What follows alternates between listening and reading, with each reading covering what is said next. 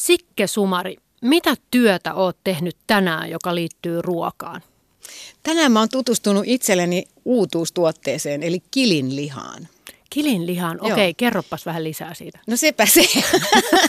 Tutustu, ehdin tutustua nippa nappa ennen lähtöä tänne. Että mulla oli niin kun, tietenkin aika paljon tulee tarjotaan erilaisia raaka-aineita tuonne ravintolaan nyt, ja yksi niistä oli, oli kilinliha, ja kyseessä on siis kilipukki. Eli vuohen maitoahan käytetään kyllä, mutta sitten mä olin kuullut, että, että ne, ne niin pukki, pienet kilipukit, niin niitä nirri pois heti, koska niistä ei ole niin kuin mitään hyötyä. Ja nyt tämä Jonna, joka, tota, joka kasvattaa näitä kilejä, niin hän on halunnut tähän muutoksen ja että ihmiset oppisivat syömään sitä kilin lihaa niin, että se ei menisi niin kuin kuitenkaan hukkaan. Ja, ja mun mielestä se oli, kun meidän ravintola muutenkin, me pyritään tosi pitkälle niin kuin ekologisuuteen ja, ja kaikkeen hyvään sillä puolella, niin mun mielestä se oli kiinnostava. Ja nyt ne ehti tuoda ne, ne lihat sinne juuri ennen kuin mä lähdin. Näin ne, mutta iltapäivällä päästään maistamaan niitä. Ja jos se on hyvää, sehän kuitenkin meillä on niin kuin ennen kaikkea tärkeää, että se on hyvää se ruoka. Mutta sitten eetti, e, eettistä ja hyvää. Juuri näin. Kuuntelet ruokapuhetta ohjelmaa ja kanssani on tänään keskustelemassa pitkän linjan ruokaihminen, joka on valmistunut aikuisiellä kokiksi ja joka on tehnyt ruoan parissa työtä harvinaisen monipuolisesti. Meillä on vähän tämmöinen erikoisjakso, koska paikalla on vain yksi ihminen, mutta sitäkin tärkeämpi. Sikke Sumari on tunnettu ruokaohjelmien juontajana, keittokirjailijana, ruokakurssien vetäjänä, saaremaalaisen Nami Namaste matkailutilan pitäjänä kesäisin ja nyt olet myös avaamassa uutta ravintolaa 67-vuotiaana. Ja tänään keskustellaan hänen elämäntyöstään ruoan parissa. Minä olen Hanna Jensen ja johdan ruokapuhetta. Kerro Sikke, sä oot todella valmistunut kokiksi 67-vuotiaana. Mistä tämä idea lähti? No tämä idea, mulla on monet ideat mun elämässä lähtee vähän tämmöisestä niin kuin carpe diem tai että miksi mä tekisin tota juttua. Niin itse asiassa se oli mulla kypsynyt jo niin kuin, tai ollut mietteissä jo pitkään. Ja sitten kun mulla oli sellainen tilaisuus, että tämä ikuisuusohjelma Kokkisota jälleen niin kuin päätettiin ää, tota, tehdä ja se piti mut niin kuin Suomen kamaralla – niin mä ajattelin, että jotenkin mun täytyy hyödyntää tämä, tämä, aika täällä. Ja sitten mä kysyin perhosta, että onko se mahdollista, että tässä iässäkin vielä voisi tulla sinne opiskelemaan. Niin nehän oli avosylin, että totta kai on, että ei ole mitään estettä, miksi olisi. Ja, ja niin mä menin sinne ja, ja ei harmita pätkääkään, että se oli tosi mielenkiintoinen mielenkiintoinen ajanjakso kyllä. Me puhutaan kohta siitä lisää tarkemmin. Sä oot kuitenkin seurannut suomalaista ruokamaailmaa hetkinen mistä asti, mistä kaikki alun perin lähti liikkeelle? Ehkä se menee takaisin tuonne 90-luvun alkuun, jolloin Suomessa oli aika kova lama. Ja, ja meillä oli matkalehti ollut mun miehen kanssa ja kukaan ei halunnut ostaa hienoa nelivärijulkaisua, kun ei niillä ollut varaa, niin kuin, etkö matkalippuun tuonne Suomen linnaan. Eli se jouduttiin pistämään nätisti nukkumaan ja mietittiin, että mitäs nyt. Ja ruoka kuitenkin oli ollut meillä niin kuin aina jonkunlaisena niin kuin sivu, sivuasiana siinä elämässä. Ja silloin sattui olemaan tilaa tuolla vanhassa kauppahallissa ja mä soitin Tonille, että nyt me aloitetaan tässä. Aloitetaan pienestä ja katsotaan, miten se menee. Eli sitten me ryhdyttiin kauppaamaan italialaista ruokaa siellä vanhassa kauppahallissa. Ja, ja siitä lähti sitten seuraava askel oli se Tonis Deli tuohon Boulevardille ja the rest is history, niin kuin sanotaan. Mikä oli ihmisten reaktio silloin? Oliko silloin niin kuin italialaisten ru- ruokien tai kauppoja ylipäätään Helsingissä vai millä tavalla ihmiset otti sen vastaan? No silloin ei ollut. Et silloin oli niin kuin hallissa oli tämä Bruno, joka oli, joka oli just tietenkin itse ollen italialainen, niin hänellä oli se myymälä siellä ja muuta ei oikeastaan ollut. Ja sitten me oltiin kaksi vuotta pidetty siellä hallissa tätä italialaisen ruoan kauppaa, niin, niin sitten me tultiin pyytämään tuonne silloiseen Klaus Kurki-hotelliin, joka oli Sokoshotellien omistuksessa ja, ja tota, Mikko Leisti, joka on paljon hyvää tehnyt tämän kaupungin ruokapuolella ja, ja silloinen äh, hotellin omistaja, että jos me laitettaisiin siihen niin kuin ravintolaa ja me sanottiin, että me voidaan laittaa, jos me saadaan tehdä se omin ehdoin ja niin me laitettiin Tonis Deli ja sehän oli kyllä niin kuin instant success heti, että sille oli tilaus olemassa ja varsinkin kun se oli tämmöinen delityyppinen, että kun ihminen tuli ovesta sisään, hän näki heti tämmöisen valtavan määrän ihania ruokia, mitkä ei ollut, mitkä he oli syönyt kyllä Italiassa monet, mutta ei ollut meillä mahdollisuutta, niin se oli kyllä niin kuin boom.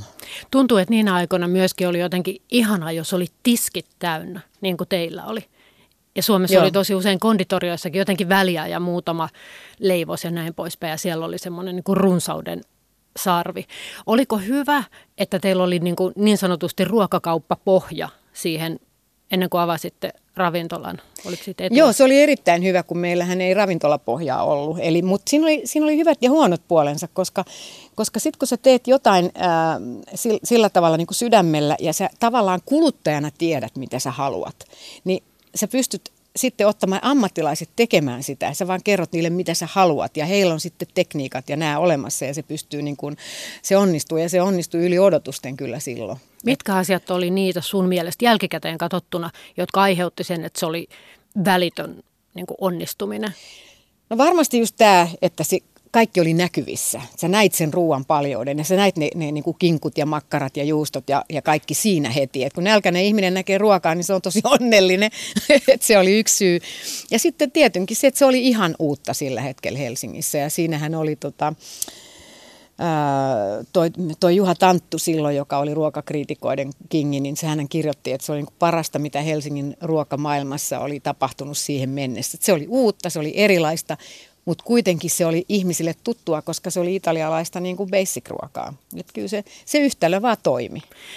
Ähm, ootko sä tarkka, koska mä muistan niiltä vuosilta kerran istuneeni sun vieressä ravintolapöydässä, sä et sitä tietenkään tiennyt, ja kuulin, kun sä sanoit sille kanssa istujalle, siinä oli salaatti, äh, kyseessä ei ollut teidän oma ravintola, vaan, vaan toinen, että tota, Suomessa on kyllä tämä ongelma, että nämä nämä salatit leikataan tämmöiseksi niin pupuruuaksi niin kuin liian pieneksi. Ja, ja se oli musta kiinnostava havainto, koska en ollut itse tullut koskaan ajatelleeksi sellaista, mutta jäi vaan mieleen sen, että okei, että tässä on ihminen, joka niin kuin niin kuin kiinnittää huomiota näin pieniin yksityiskohtiin. Kertooko tämä sun oma kommenttisi sinusta? Kyllä se kertoo niin kuin tässä ruokamaailmassa. Muutenhan mä, mä olen hyvinkin suurpiirteinen, mutta, mutta jo, joo, koska se liian pieneksi pilkottu salatti on niin kuin monessa mielessä hankala. Ensinnäkin sitä on tosi hankala syödä, kun sä et saa sitä niin kuin siihen haarukkaan, kun ne on semmoisia.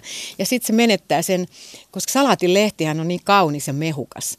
Ja se on tosiaan merkitys, millä tavalla sä yrtit ja salatit ja kaikki nämä, miten, miten ne pilkotaan, kun ne on, se on, sä rikot niiden molekyylit tavalla tai toisella.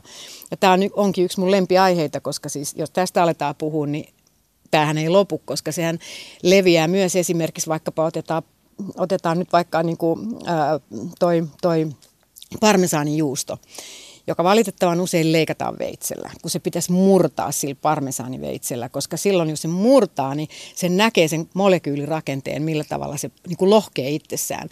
Ja ihmisen suu havaitsee sen maun toisella tavalla, mutta se on niin kuin liian pitkälle mennyt ajattelua monta kertaa, mä huomannut jopa ravintolamaailmassa. Ja sitten voidaan ottaa vaikka lohifileet, jos siitä ei otettu sitä ruskeata keskus, niin mä oon niin kuin, että tämä ravintola ei osaa tehdä niin kuin mitään.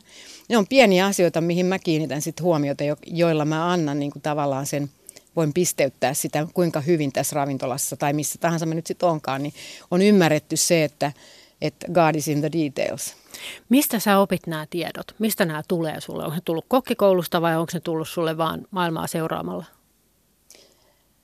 Varmaan se tulee niin kuin siitä makumaailmasta, että miten sen on oppinut, niin kuin, miten, kun on nähnyt molemmilla tavoilla tehtynä niin, ja maistanut, niin sittenhän se, jos sulla on se kiinnostus siihen makuun ihan oikeasti, niin se havaitset sen kyllä, että siinä on erilainen maku. Palataan vielä tähän sun kokkikoulutukseen, koska se on todella inspiroivaa kelle tahansa 67-vuotiaalle ja vähän nuoremmallekin. Kerrotko kauan se kesti, miten se tehtiin, miten sä sait sen sun arkeen soljumaan? Kyseessä on tietysti sun kokemus, mutta se on inspiroivaa? No, no mulla se kesti vuoden, koska tota, mulla kuitenkin oli niin kuin aika paljon ää, niitä asioita, mitkä, jos sä meet vaan esimerkiksi niin kuin nuorena ihmisenä sinne, niin, niin siellä on monia sellaisia, jotka mä pystyn niin kuin kuittaamaan jo sillä, mitä mä osaan. Mutta, tota, mutta mitään, ää, mitään mä en, mit, mistään mä en päässyt yli niin kuin koira veräjästä, koska mä en myöskään halunnut. Mähän menin sinne oppimaan. Että... Äh, opin siellä, mä halusin oppia asioita, jotka mä muuten olisin just hypännyt yli, kun se on niin kuin helpompaa tehdä vaan sitä, minkä sä osaat, niin ihan ihminen helposti tekee. Ja mä tiedän, että perhon opetus perustuu ranskalaiseen keittiöön ja mun osaaminen on enemmän siellä italialaisella puolella. Ja siellä ranskalaisella puolella on ne klassikot, mitä ei niin kuin rupea tekemään, kun ne on vaikeita. Niin sitten mä halusin, että mut pakotetaan siihen ja sehän siellä tapahtuu.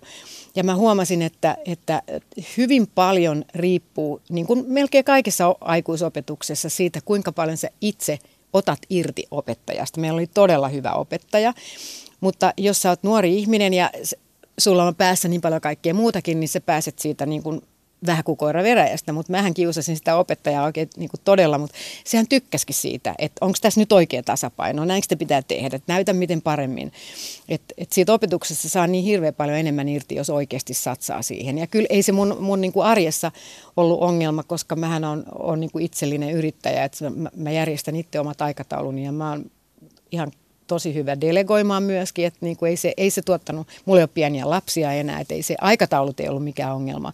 Että se, mikä mua oikeastaan vähän enemmän jännitti, oli se, että siinähän kuuluu opetukseen nämä harjoitusajat ravintoloissa, että miten ne niin kuin, kuitenkin sä oot julkis ja sä oot ruoka, kunnioitettu niin kuin ruokaosaaja ja sitten sä menet sinne niin, että, että toivottavasti ne niin kuin, ää, ottaa mut ihan samalla lailla kuin kaikki muutkin ja niin ne ottikin. Et siinä ei, siinäkään ei ollut ongelmaa. Ei ollut myöskään siellä luokassa ongelmaa, vaikka ne muut oli niin kuin nuor, huomattavastikin nuorempia, nuorempia, niin mä en kokenut niin kuin missään kohtaa semmoista tilannetta, että, että mä olisin ajatellut, että tämä ei ollut nyt niin kuin hyvä juttu tai kaikki, kaikki sujui mainiosti. Että Miltä susta tuntui saada astua niin kuin ihan opiskelijan saappaisi ja olla niin kuin siinä rivissä, missä muutkin, että nyt niin kuin opettakaa mua.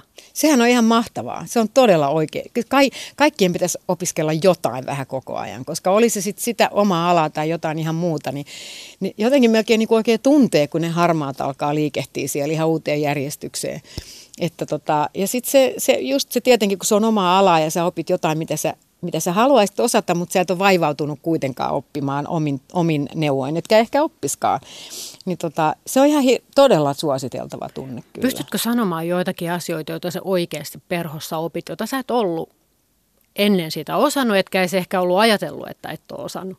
Mm, no esimerkiksi just niin kuin, no ne, ne klassiset ranskalaiset ruuat, mitä me tehtiin, että jossa niin, en, mä, en mä alkaisi tekemään niin kuin taikinoitua filettä, johon e-, eka tehdään niin kuin semmoinen sieni ihana niin kuin täyte ympärille ja sitten taikinat ympärille. Ja ne on niin kuin monimutkaisia ja vaatii, niin kuin, ää, ja ehkä mä en tee koskaan enää niitä, mutta mä oon nyt tehnyt ne, mikä johtaa siihen, että mä tiedän, minkälainen sen kuuluu olla, kun mä syön sitä niin kuin vaikkapa ravintolassa.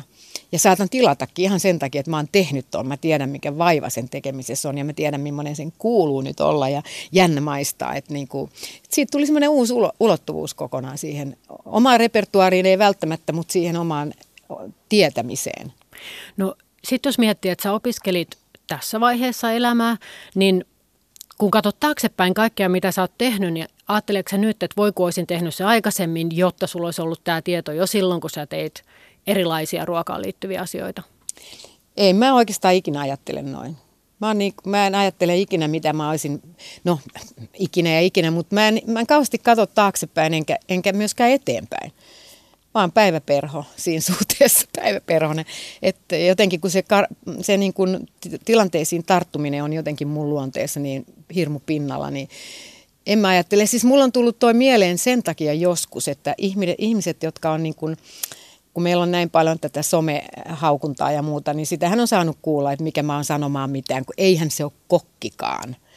Et ei ajatella, että ihminen voi olla jopa niin kuin, äh, jollain alalla parempi kuin se ihminen, joka siihen on koulutettu, jos se on todella niin kuin satsannut siihen. Mä oon käynyt aika paljon yksityisiä kursseja ja kaikkea tämmöistä. Niin kyllä mä voin myöntää, että joku pieni sivujuonne siellä oli sekin, että no ettepähän nyt ainakaan tota pääse sanoa. Että, niin. että mä hankin, niin. Mutta myöskin mulla on kunnioitus ollut aina sitä koulutusta kohtaan. Eli mä en ole käyttänyt kokkitakkia ikinä. On myönnettävä, että yksi TV-ohjelma, joka oli se Haasta Hans, jossa mä olin mentorina, niin meillä oli pakko panna kokkitakit päälle, suostuin siihen, mutta muuten mä en ole käyttänyt, koska mä niin kuin kunnioitan sitä koulutusta kuitenkin sillä tavalla, että se on merkki siitä, että tämä ihminen on kouluttautunut. Se on ammattiylpeyden niin kuin merkki myöskin. Ja nyt kyllä se jotenkin tuntui niin kuin, en mä nyt kyyneltä tirahtanut, mutta ei siitä nyt paljon puuttunut, kun mä sitten sen sain, niin kuin, saan panna sen päälle. Mä oon tehnyt nyt tämän ja mä oon nyt niin kuin mä voin sanoa, että mä oon. No jos rehellisyyden nimessä mietitään nyt, että saisit avaamassa uutta ö, sikkes ravintolaasi ilman tätä kokin koulutusta, niin tekisitkö sä sen kuitenkin yhtä hyvin? Tämän uh, uuden sikkesin avaamisen. Uskon, että tekisin joo. Ei siis, mähän en ole siellä keittiössä tekemässä ruokaa, mutta kuitenkin kun se on mun ravintola, niin yhtään annosta sieltä ei tule, jota mä en ole niin kuin hyväksynyt. Mutta meillä menee Pipsan kanssa todella hyvin, hyvin niin kuin yhteen tämä juttu, että me täydennetään, meidän osaamiset täydentää toisia, toisiansa. Että tota, siihen se ei välttämättä, niin kuin, ehkä sitä ei myöskään itse osaa ehkä arvioida, mutta, mutta sillä lailla konkreettisesti, mä en, konkreettisesti en tunne, että, että se välttämättä olisi vaikuttanut siihen. Viittasit tässä keittiöpäällikkösi Pipsa Hurmerintaan siis. Ja mä kysyn tätä siksi, kun on tullut välillä semmoinen olo, että Suomessa arvostetaan todella paljon tutkintoja ja vähän niin kuin pelätään sitä itseoppineisuutta. Ja kuten sä nyt sanoit, että todennäköisesti olisit sen ravintolan avannut samalla tavo- tavalla ja yhtä hyvin. Ja tästä asiasta on paljon puhunut myös Hanna Gulliksen, joka on myöskin kouluttautunut nelikymppisenä kokiksi ja on muitakin ruoan parissa pitkään työtä tehneitä tehneitä ihmisiä, vaikka Iltasanomien ruokatoimittaja Priska Leclerc kouluttautui kokiksi. Että tässä on, on niin kuin iso joukko heitä, jotka ilmeisesti kokevat, että se vaan helpottaa työelämää. Toki oppi tulee myös, mutta näinkö se on?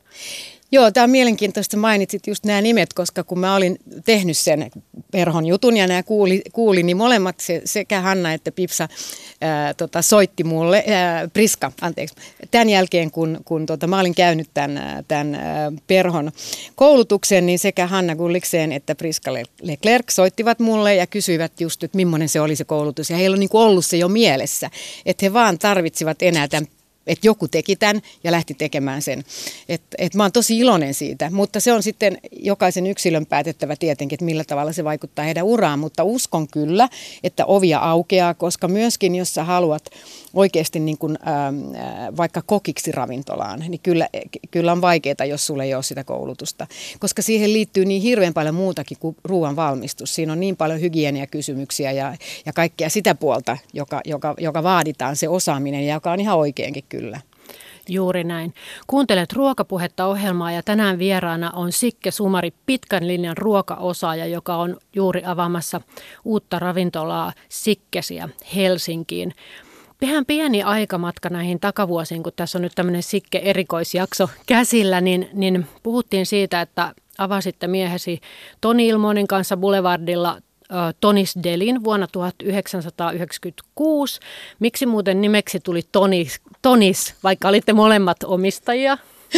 Hyvä kysymys, sitä minäkin. Itse asiassa se oli mun ehdotus kyllä koska se, jotenkin se meni siihen varmaan, että ensinnäkin tietenkin Toni ja sitten toisekseen niin kuin se on niin kuin tyypillinen tämmöinen italialaistyyppi. Kaikkihan luulee, että Toni on italialainen, vaikka hän ei ole.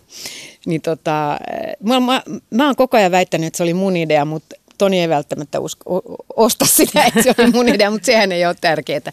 Mut, mutta tota, äh, joo, Tämä, tämä sikkes ei nyt johdu siitä, että no nyt on minun vuoro, revanssi, revanssi vaan koska mua pyydettiin äh, tämmöinen ravintola perustamaan. Tämä ei ollut, mä aina sanon joo, kun joku kysyy jotain, pyytää jotain näköjään, kun mä mietin omaa historiaani, niin, niin kun me mietittiin sitä nimeä, niin me ajateltiin, että kun mä oon niin voimakas he, persona kuitenkin tulen olemaan siinä ja määrittelen kaiken, mitä siinä on, niin annetaan sitten saman tien se nimi. Niin kuin ihmiset ajattelee, että et tota, mikä se olikaan se Siken ravintolan nimi, niin niiden ei tarvitse miettiä sen pitemmälle kuin että sehän on Sikkes. Ainakaan se ei ole kolme kirjaiminen sana, jota on sitten vaikea ehkä, niin, ehkä niin, muistaa. Niin, niin. No sitten sut tunnetaan myös siitä, että, että sulla on ollut maatilamatkailua kokkikoulu vanhalla kalastajatilalla Muhun saarella ja mistä se idea lähti silloin aikoinaan?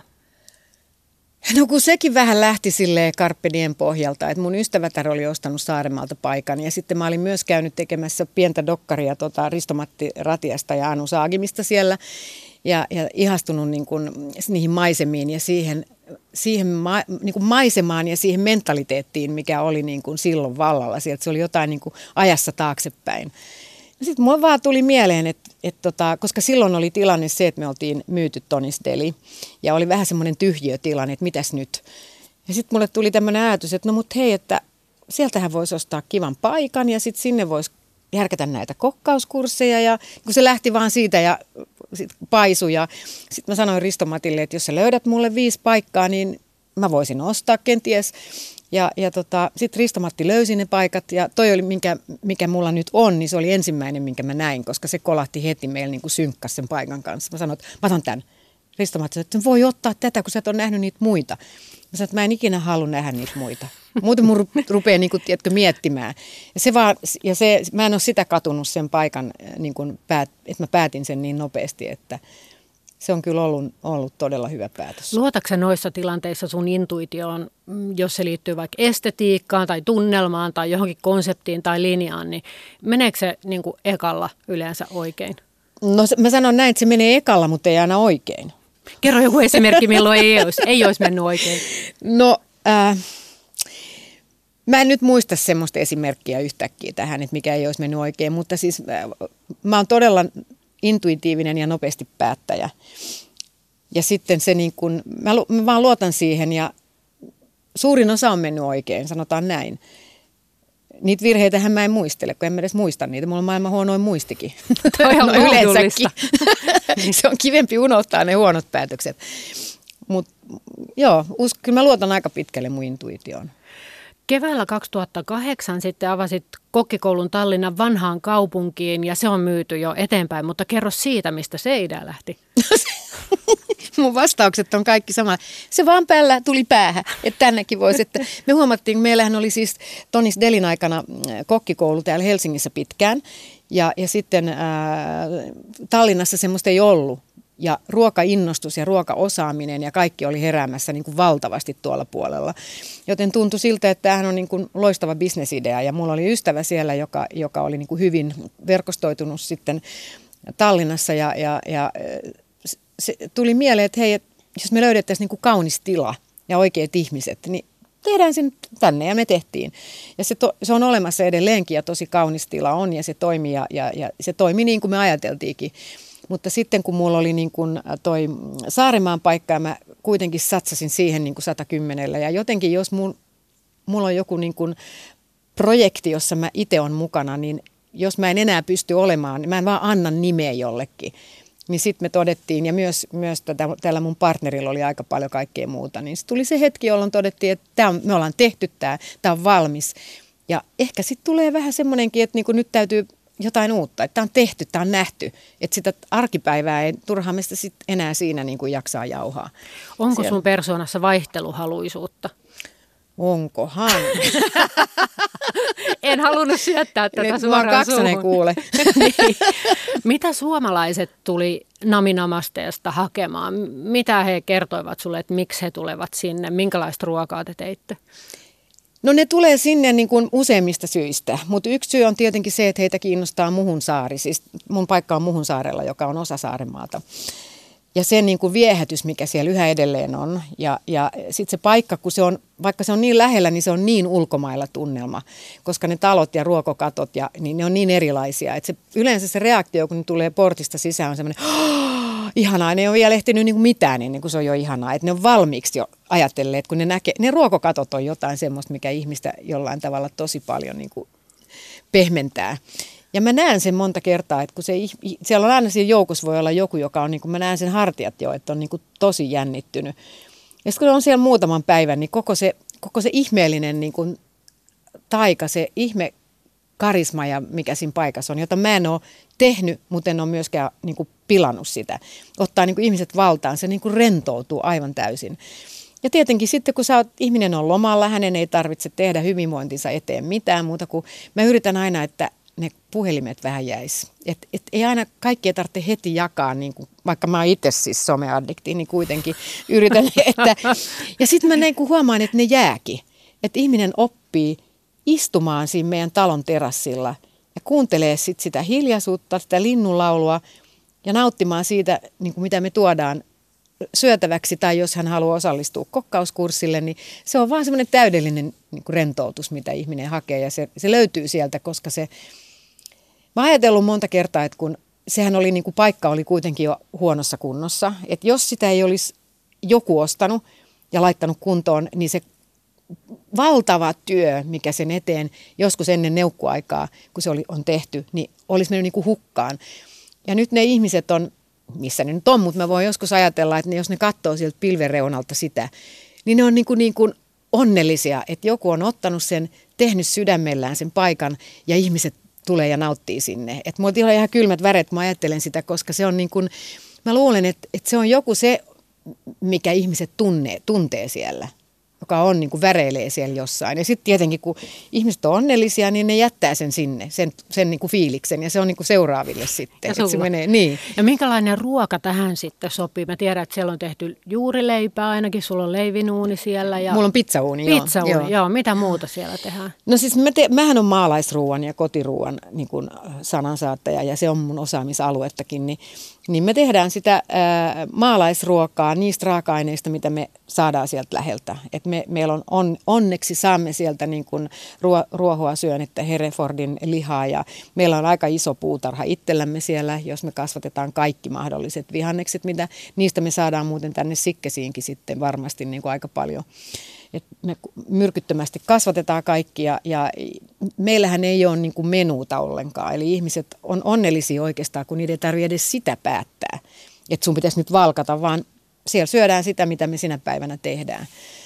Että, että se on sitä maalaiselämää. Eikö sä ole julkisuudessakin sanonut, että sä et ole niin sanotusti pipertelijä, ja tällä en nyt viittaa fine diningiin, mutta että semmoinen niin pienen rakentelu ei ole sun juttu? Se ei ollenkaan mun juttu, ei, ei tekemisessä eikä myöskään syömisessä, mutta kuitenkin mä haluaisin sen pointteerata, että jokaisella alalla tässä maailmassa on ihmiset, jotka haluaa viedä sitä eteenpäin. Onhan meillä, niin kuin, eihän meillä olisi tätä ruokakulttuuria, jos olisi Escofari, jos ei olisi ollut niin kuin kaikkia näitä, tai, tai El Bujia, tai, tai kaikkia näitä, jotka on vienyt johonkin suuntaan tai nomaa.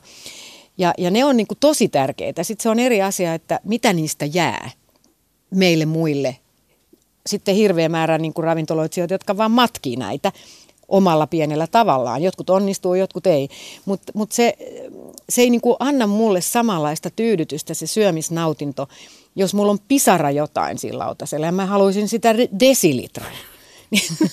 Mutta mä kyllä aika helposti sanon, että saanko mä lisää kastiketta, että jos vaikka listalla lukee, että jotain jotain, ja sanotaan nyt vaikka hollandeskastike, joka tuli ekana mieleen.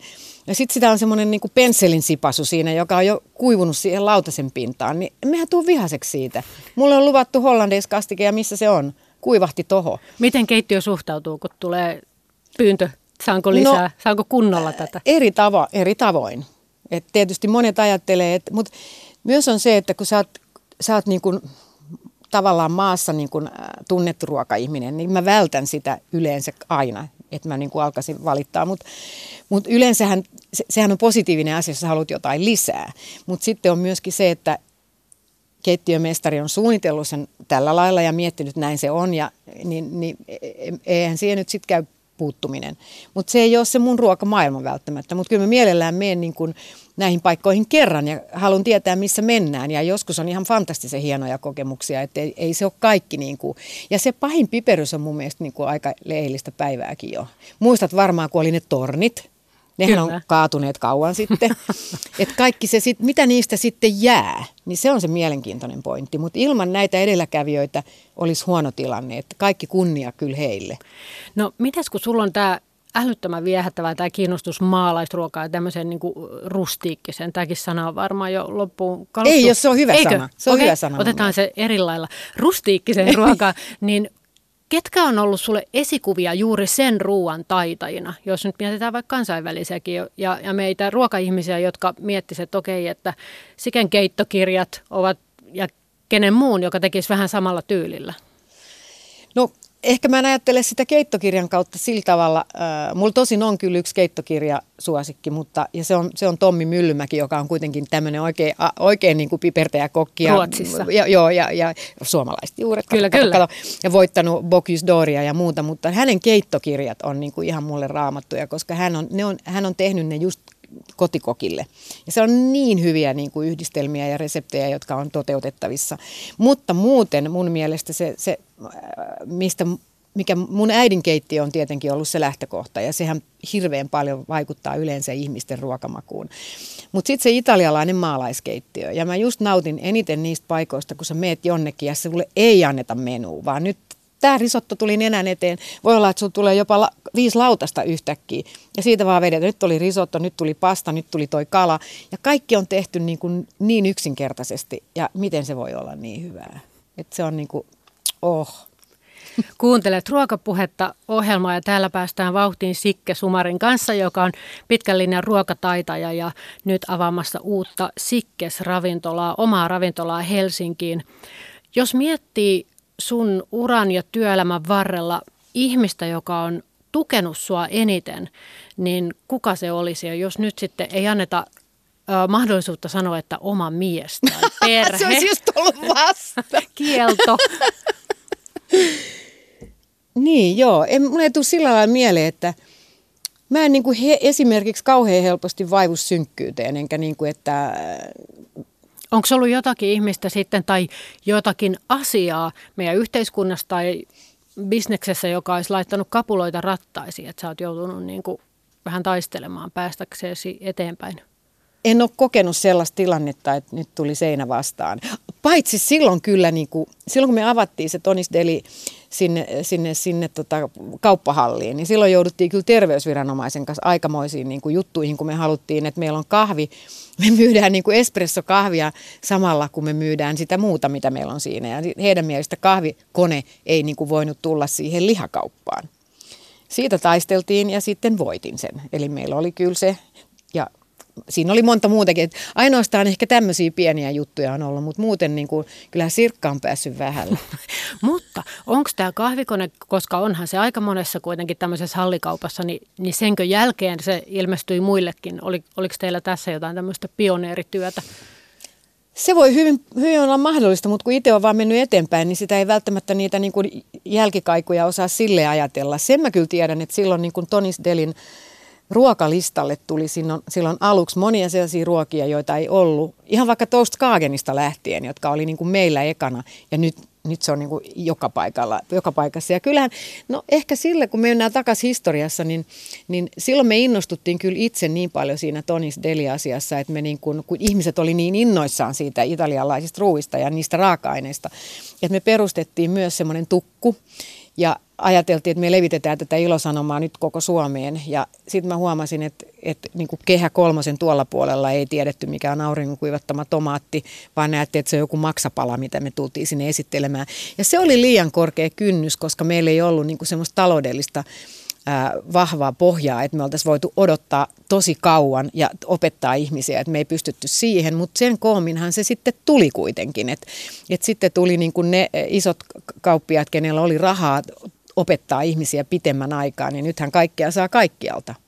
Miten sitten, jos tuo ja kun tuo tämmöisen ravintola, oli se sitten italialainen tai ranskalainen tai espanjalainen, niin millä se taataan, että se on aitoa? Koska usein puhutaan sit siitä, että okei, että se on vähän sinne päin tai, tai se ei ole kuin Italiassa tai Ranskassa tai Espanjassa. Että mistä asioista silloin pitäisi pitää kiinni, jos sellaista haaveilee? Silloin pitäisi sanoa, että italialaistyyppinen, espanjalaistyyppinen. Eli nythän meidän sikkes esimerkiksi ei ole missään tapauksessa italialainen, vaan me voidaan tehdä italialaista italialaisittain suomalaisista raaka-aineista ja se ei ole koskaan sama. Se on vähän sama, että sä Italiassa syöt sen ihanan, juot sen ihanan viinin ja ostat sen pullon kotiin ja sitten kun sä kotona avaat sen, niin sä ihan, oliko tämä mun mielestä muka ihanaa. Että jotkut asiat vaan kuuluu olla siellä, missä ne on. Mutta sitten sä voit ostaa niitä aitoja raaka-aineita, mutta tänä päivänä sitä miettii kyllä, että, että mitä ostaa mistäkin. Ja, ja me ollaan päädytty siihen, että me tehdään niin paljon kuin mahdollista, niin, koska aina lähellä tuotettu on, se maku pysyy parempana, se on ihan selvä. Mutta sitten on tiettyjä asioita, niin kuin mozzarellaa, niin kuin, e, ei sitä saa mistään muualta kuin sellaisena, missä se kuuluu tehdä. Ja sitten miten lyhyen kuljetuksen se kestää, että se on vielä hyvä. Että täytyy niin kuin, että sit voihan ajatella, että ottaa jonkun kokin sieltä paikan päältä, mutta mä, en, mä jotenkin hirmu mielelläni syön italialaista ruokaa Italiassa. Juuri näin. Hei, mennään vähän äh, telkkarimaailmaan. Kun sä oot ollut juontajana ja toimittajana, ootko sä ollut jopa 70, ei niin pitkälle, Joo, kyllä, kato 75. Joskus 74 tai 75 mä olin kuullut, kuuluttajana Maikkarissa. Siitä se lähti, koska mun vanhin lapsi on syntynyt 75. Mun mielestä se oli just vähän sitä ennen. Juuri näin, ja sut on profi, sä oot profiloitunut erityisesti ruokaan äh, sitten min. Niin kuka sut alun perin keksi? No siihen kuuluttajahommaan Christian Swint löysi silloin. Ja se olikin mielenkiintoinen juttu, koska tota, se ei ollut ihan helppo tie päästä siihen, kun siellä oli näitä, näitä daameja, jotka oli tehneet jo uraa siinä kuuluttamisessa ja siinä oli tietyt säännöt. Ja nuori ihminen, kun tulee siihen, niin hän tekee vähän iki omat säännöt, mutta siitä se lähti kuitenkin. Uskoitko sä itse alusta asti itseesi, että kyllä mä tämän osaan? Kiva ky- kysymys. Kai mä oon uskonut, kun mä menin siihen. Tota, Mutta kun se on ehkä se mun luonteenpiirre, että, että se carpe diem on niin, kuin niin eli tartut tilaisuuteen, on niin, kuin niin vahva, että mä en voi vastustaa, jos joku ehdottaa jotakin tämän tyyppistä, jolloin mä kuitenkin ajattelen, että pystynkö mä siihen. Mutta nyt onkin tärkeä kysyä, mistä sä oot kenties kieltäytynyt joskus? Jaha. Eli hiljaisuus tarkoittaa, että en mistään. Uskallan tehdä kaikkea. Tästä täytyy myös äh, benjihypystä. Okay. Mä en ole hirveän rohkea siis fyysisesti rohkea, että ehkä mun rohkeus, mutta mä en myöskään aina ymmärtänyt sitä rohkeuden käsitystä, käsitettä sen takia, että minua on pidetty niin kuin tosi rohkeana, kun lähdin yrittämään esimerkiksi niin kuin Viroon. Mä en koe sitä niin kuin millään lailla rohkeana. Eli mä en niin kuin edes ymmärrä, mikä se rohkeus on siinä. Ehkä se on siinä, että ihminen ehkä ajattelee, että rohkea ylipäätään lähtee yrittäjäksi. Mutta mä oon yrittäjä perheestä. Niin kuin mulla on taloudellinen epävarmuus on mulle aivan fine. Ja mä ajattelen, että mä aina löydän polun, millä mä pärjään sitten. Et jos toi ei, ja myöskään mulle ei ole sitä, että tavallaan sitä häpeän käsitystä sillä lailla, että jos tämä epäonnistuu, niin so what? Sitten mä kokeilen jotain muuta. Että mulla ei ole sitä, että vitsi, jos tämä epäonnistuu, niin kauhea häpeä. Se ei vaan sitten onnistunut. Mä en sitten osannut sitä. Et se, ehkä ne on ne käsitteet, jotka mulle on niinku toisenlaisia kuin monelle muulle. Just näin. Ja sen jälkeen sitten sä oot toiminut tuo, yhtenä tuomareista Masterchef Suomi-kisassa ja henkilökohtaisena valmentajana Haasta Hans-ohjelmassa. Ja sitten tietenkin tämä kokkisota, joka on vissi Joo. ollut jonkinnäköinen niin kuin iso askel telkkarissa. Mitä siinä kokkisodassa oikein tapahtui? no silloinhan oli Broadcasters voimissaan ja, ja Saku Tuominen otti minuun yhteyden ja, ja, ja pyydettiin niin kuin siihen juontajaksi. Eli se oli tietenkin, koska siitä tuli niin valtavan suosittu ohjelma, niin, niin se, se te, toi sen julkisuuden mulle, mikä on sitten sit, sitten vaan kasvanut. Mutta tuohon, mä vielä viittaan tuohon äskeiseen niin kuin uskaltamiseen ja muuhun, niin ehkä mä ajat, olen ajatellut näissä kaikissa ohjelmissakin, mitä sä oot main, mainitsit tässä, että kun nämä luottaa siihen, niin kai mä sitten osaan tämän asian. Koska ne on ammattilaisia. Ei ne pyytäisi mua tähän, jos ne ei olisi jo niin kuin miettinyt, että toi osaa sen. Eli se on yksi osa sitä, että ajattelee näin. No sitten kokkisota oli, oli niin kuin kova juttu, koska siihen aikaan ei ollut niin paljon myöskään tarjontaa. Eli silloin oli valtavat miljoona, äh, miljoona katsojat. Että tota, sitä oli kiva tehdä ja valtavastihan muuten siinä oppi. Mitä kaikkea? No kun mä katson niin kuin meidän parhaita kokkeja, siinähän on Hans Välimäet ja Sukulat ja Harri Syrjäset ja niin kuin Antti Vahterat, Maulavirrat oli, niin kuin, ja Helena, Helena tota, Puolakka, joka on jälleen otettu ihanasti tänne takaisin, niin mähän katon, kun sinne parhaat kokit tekee, niin jos ei se nyt mikään tartu, niin kyllä tyhmä olet. et, et kyllähän se siitä myöskin niin kuin, ka- kaikki tämä ruoan kanssa tekeminen ihan tollakin tasolla, niin rupeaa innostuttamaan, jos on sen tyyppinen ihminen. Jos ö, ei lasketa Viroa tähän, niin olisiko sulla ollut mahdollisuus tehdä, tai vieläkin olisi niin kuin ihan isommin kansainvälistä uraa, koska sä oot pystynyt yhdistämään niin hyvin tämän median ja sun ruokataidot? Tuohon mä en kyllä osaa vastata siis. Mä oon monta kertaa niin kuin miettinyt sitä, että eikö mulla ole kunnianhimoa vai mitä, miksi sitä ei ole. Mutta mä en ole millään tavalla tuntenut niin kuin tarpeelliseksi isompia areenoita tämä riittää oikein hyvin mulle ja mä hallitsen tämän ja, ja niin kuin, ähm, mulla ei ole sitä, miksi mä nyt kutsusin, että se, siinähän olisi ehkä vaan se enemmän feimiä ja ehkä enemmän rahaa. Mutta sen mä oon jo kauan todennut, että, mä, että se raha on mulle niin kuin, että jos mulla on koti ja mulla on ne asiat, mitä mä niin kuin, niin mä en tarvitse kahta autoa tai venettä tai enkä, enkä niin semmoisia symboleja, että mä oon varakas. Et totta kai mä haluan, että mulla on niin kuin vanhuus turvattu ja sillä lailla, mutta et ei ole sitä tunnetta, että mun pitäisi saada enemmän, isompaa, suurempaa. En, et mä en ole pyrkinyt niin kuin niihin maisemiin. Vaikka joskus on ehkä vähän tungettu, yritetty, niin kuin, että Just näin. Ja nyt sä oot 67-vuotias, moni sun ikäinen on eläkkeellä, mutta sinä et. Oot tekemässä ja avaamassa uutta ravintolaa Helsingin keskustaan. Mikä työvaihe siellä on nyt meneillään?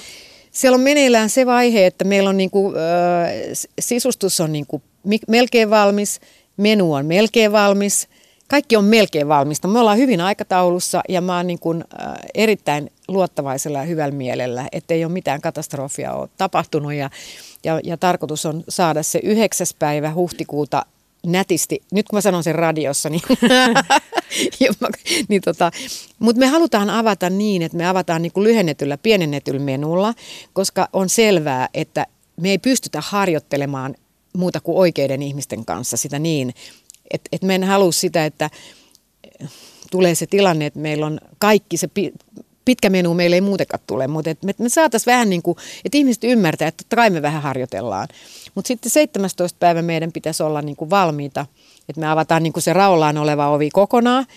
Ja siinä on semmoinenkin syy, että jo pitkään ennen kuin tämä ravintola avaaminen tuli ajankohtaiseksi, niin mä olin sopinut pitäväni. Mä pidän Italiassa yhdessä ihanassa Gardassa, Gardalla olevassa Villa Arcadio nimisessä hotellissa italialaisen ruoan ruokakursseja suomalaisille. ja nämä on niin kuin myyty aikaa sitten, Va, niin mun on mentävä sinne. Ja tuntuu hassulta, että me avataan sikkes ja sikke ei ole missään. Et niin kuin tuntuisi, että aha, se on niin kuin antanut nimensä tälle, mutta todellisuudessa mä oon tehnyt niin kuin 24-7 päivää, niin kuin päiviä koko ajan siellä. Et se on oikeasti niin kuin mun, mun sydämen ja niin kuin tuote.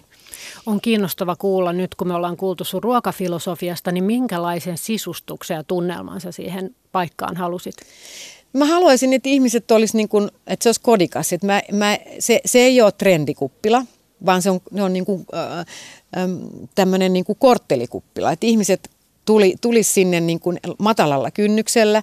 Ja sitten kun se ruoka, ihmiset kysyvät, että mikä se on sitten niin kuin se tavallaan se konsepti. No se koko käsitys mua ärsyttää, että siellä ei ole konseptia. Ja kun mulla on, mulla on äh, keittiömestarina Pipsa Hurmerinta, joka myös oli tämmöinen ihan intuitiolla blokattu, siis hänellä hän ei ole kokemusta edes siitä, mutta mä ajattelen, että kaiken sen voi oppia, mikä, mikä liittyy siihen niin kuin tekniseen puoleen ja näin. Että näitä, mutta mut Pipsan ruokafilosofia miellyttää mua ja tukee, meillä on vähän niin kuin erilainen. Joten mä aina piirrän ympyrän, Pipsan ympyrä on tossa ja mun ympyrä on tossa ja siihen keskelle syntyy yhteinen ympyrä. Eli sitten meidän menu on semmoinen kiva sekoitus meidän molempien. Pipsa on tosi hyvä esimerkiksi niin kuin, kasvisruuissa ja näissä. Niin kuin, tavallaan vähän kevyemmällä osastolla. Niin, niin tämä yhteinen, nyt kun me ollaan saatu se menu kasaan, niin mä katson, että ihana, se on niin kuin täydellinen sekasotku meidän, no sekasotku on ruma sana, sitä ei pitäisi sanoa, mutta semmoinen yhdistelmä meidän niin kuin molempien osaamista ja molempien mieltymyksiä siellä ruokapuolella. Ja meillä oli filosofia yhteinen myös siitä ekologisuudesta ja, ja siitä, miten me halutaan niin kuin käyttää eläimiä. Ja... Oliko sulle tärkeää, että sun ravintolan keittiömestari on nainen? Ei, se ei ollut ratkaiseva asia. Mä, mä voin kyllä, että mä kannatan feministisiä aatteita ja, ja niin kuin näen sen tarpeellisuuden, että naisilla on niin kuin mahdollisuus kaikkeen, Mut, mutta äh, ei, se ei ollut ratkaiseva. Tämä oli tämmöinen, että kun mä pyörittelin ehkä kaksi sekuntia mielessäni ja mulle tuli pipsa. Niin että Mä luin äh, tämmöisestä amerikkalaisesta ravintolasta kuin Centrolina, jonka keittiömestari Amy Brandwine kertoi New York Times-lehdessä, että hän palkkasi vuonna 2015 pelkästään naisia kaikkiin työtehtäviin, jotta antaisi esimerkin markkinoille mm. ja kollegoille, että samat asiat ovat mahdollisia myös naisille. Ja nyt mä ostin Tuoreemme naiset-lehden ja tässä on kolme keittiömestaria kokkia kertoo, kertoo työstään. Ja jollekin oli just sanottu aikoinaan, että, että tässä on itse asiassa Jaana Reen jolle oli sanottu, että, että, tota, että hän ei voisi mennä niin kuin lähelle tämmöistä kuumaa hellaa ja, ja uunia, että siellä on yli 60 astetta, että naisena. Ja, ja tota, tästä puhutaan tässä artikkelissa sitten, niin, niin tota, ja, ja tämän Amy Brandwinin ajatus oli se, että myöskin rahoitusta oli todella vaikea hänen saada siis Yhdysvalloissa, niin onko sulle ollut vaikeuksia saada rahoitusta tälle tai onko sulla ollut mitään vastaavia kokemuksia kuin tällä Brandwinilla?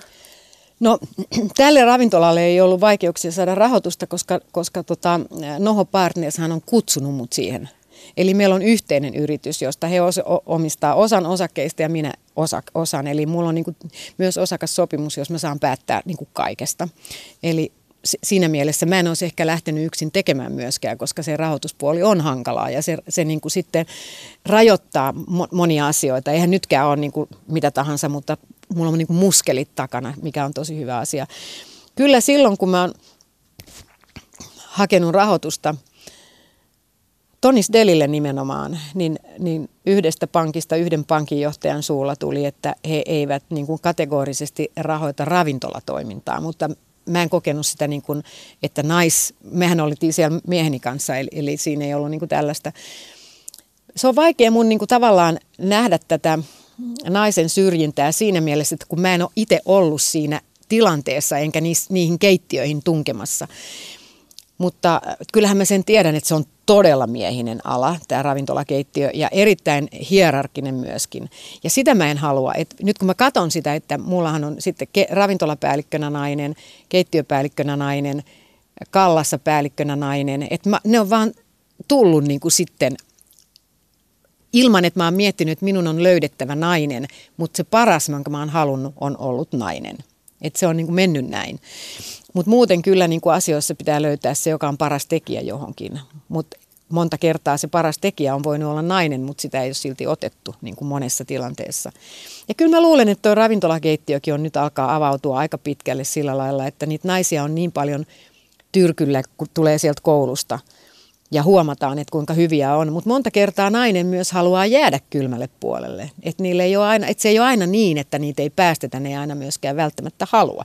Se on erittäin fyysisesti rankkaa hommaa. Entäs sitten tähän loppuun, jos kuulija miettii, että ai ai, että, että, että haluaisin jättää oman tylsän ja stressaavan, stressaavan työn ja avata kahvilan tai ravintolan, niin millaisia ohjeita tai ajatuksia haluaisit tällaiselle ihmiselle kertoa, että mitä se todellisuudessa on?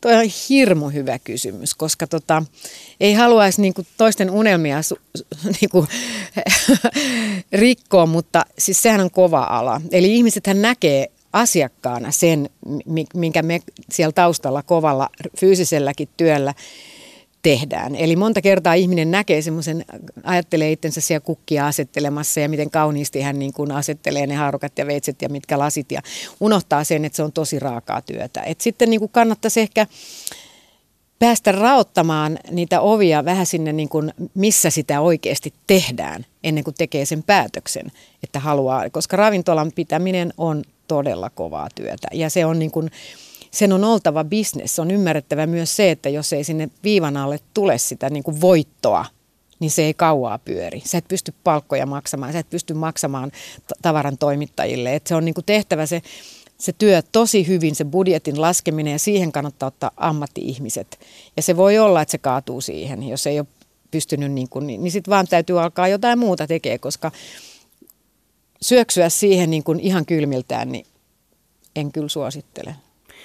No ihan loppuun, jos katsot nyt sitä nelikymppistä sikkeä 27 vuotta sitten, niin mitä haluaisit sille sanoa?